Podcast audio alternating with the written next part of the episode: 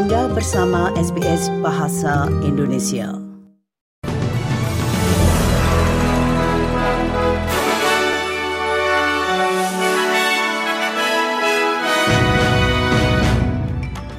Berita terkini dari S B S Audio Program Bahasa Indonesia untuk hari Jumat tanggal enam belas Februari dua ribu dua puluh empat. Perdana Menteri Anthony Albanese telah mengucapkan selamat kepada Indonesia karena berhasil menyelenggarakan pemilihan presidennya. Presiden Indonesia Joko Widodo juga memuji Menteri Pertahanan Prabowo Subianto yang telah berhasil mendapatkan suara terbanyak dalam pemilihan presiden negara tersebut, sementara perhitungan masih terus berlanjut. Namun Jokowi memperingatkan bahwa hasil resmi masih belum dikeluarkan. Hasil penghitungan quick count itu adalah metode penghitungan yang ilmiah, tetapi apapun kita harus menunggu hasil resmi dari K P U. Jadi sabar. Tapi Pak, di satu sisi sudah berkomunikasi belum Pak dengan Mas Gibran? Ojo ke susu. Sabar.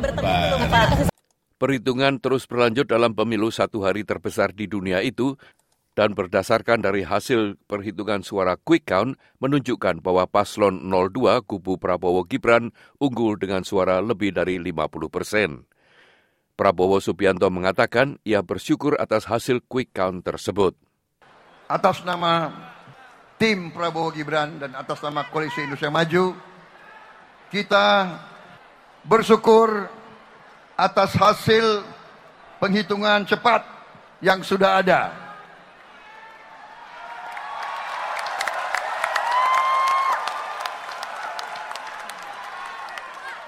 Semua penghitungan, semua lembaga survei, termasuk lembaga-lembaga yang berada di pihak-pihak paslon lain, menunjukkan angka-angka yang memang paslon Prabowo Gibran menang sekali putaran.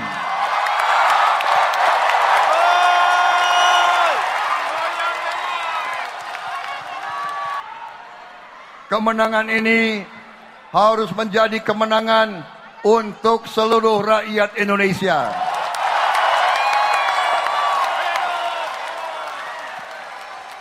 Prabowo Gibran dan seluruh Koalisi Indonesia Maju, kami akan merangkul semua unsur dan semua kekuatan.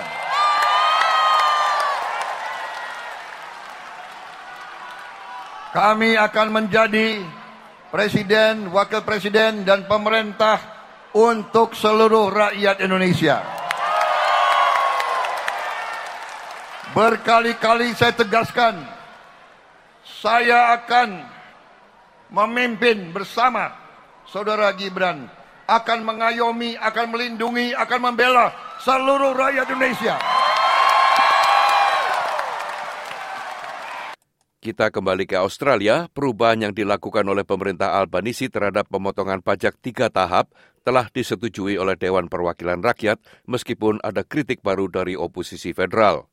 Pihak oposisi mendukung pemotongan ini setelah mengkritik perubahan yang mengharuskan masyarakat yang berpenghasilan di bawah seratus lima puluh ribu dolar menerima pemotongan pajak yang lebih besar.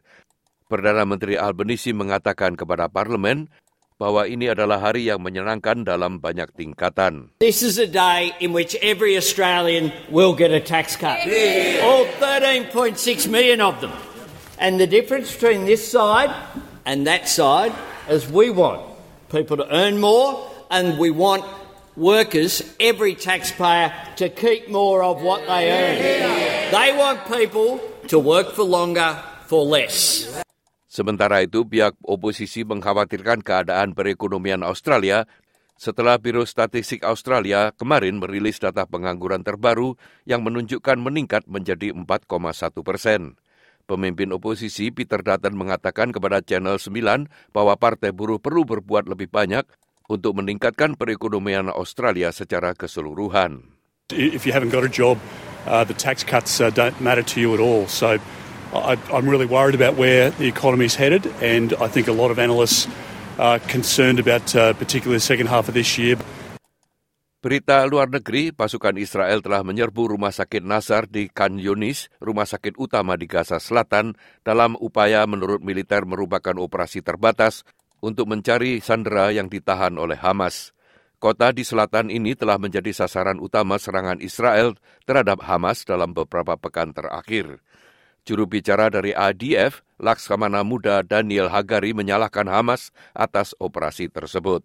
If it weren't for Hamas starting this war, taking our hostages and hiding in the hospital, we wouldn't need to be in the hospital in the first place. Hamas started this war, Israel will end this war. Penyedia layanan kesehatan swasta di Australia menyerukan perubahan peraturan untuk meningkatkan hasil pasien diabetes.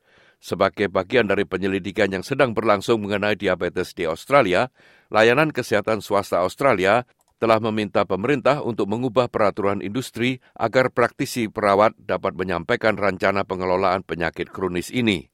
Direktur Kebijakan dan Penelitian Layanan Kesehatan Swasta Australia, Ben Harris, mengatakan layanan kesehatan swasta belum mampu memanfaatkan pertumbuhan tenaga kerja praktisi perawat. The rise of the nurse practitioner workforce, we haven't been able to take advantage of it because under the current rules we are not allowed to pay nurse practitioners for the work they do. And that's a massive weakness in the system and one that we have raised with government. Sekian berita S B S Audio program Bahasa Indonesia yang disampaikan oleh Ricky Kusumo.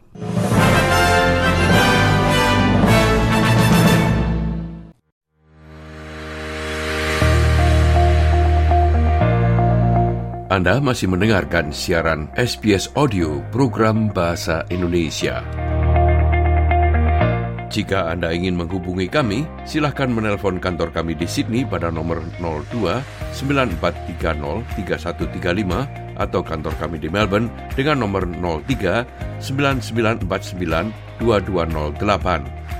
Anda juga dapat menghubungi kami melalui email pada alamat indonesian dot program at s b s dot com dot a u.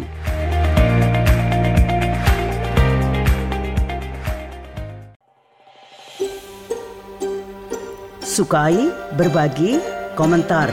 Ikuti S B S program Bahasa Indonesia di Facebook.